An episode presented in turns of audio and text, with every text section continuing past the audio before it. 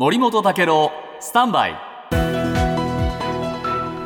長官読み比べです、ロシアのウクライナ侵攻、この戦いはですね、えーいわゆる戦いと同時に経済戦争でもあるんですね、今日読売新聞の一面のトップ、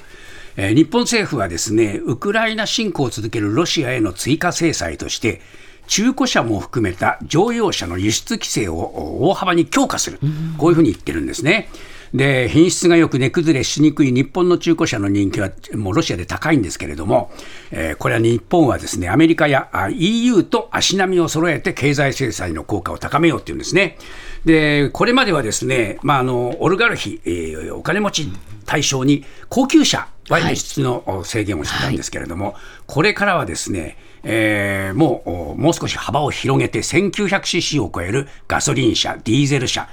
す、べ、てのハイブリッド車とプラグインハイブリッド、電気自動車も輸出のお禁止の対象にすると、まあ、こういう話になってきました。ですからもう一部の小型車などに絞られて、輸出はもう半分以下になってしまうだろう、こういう状況なんですね。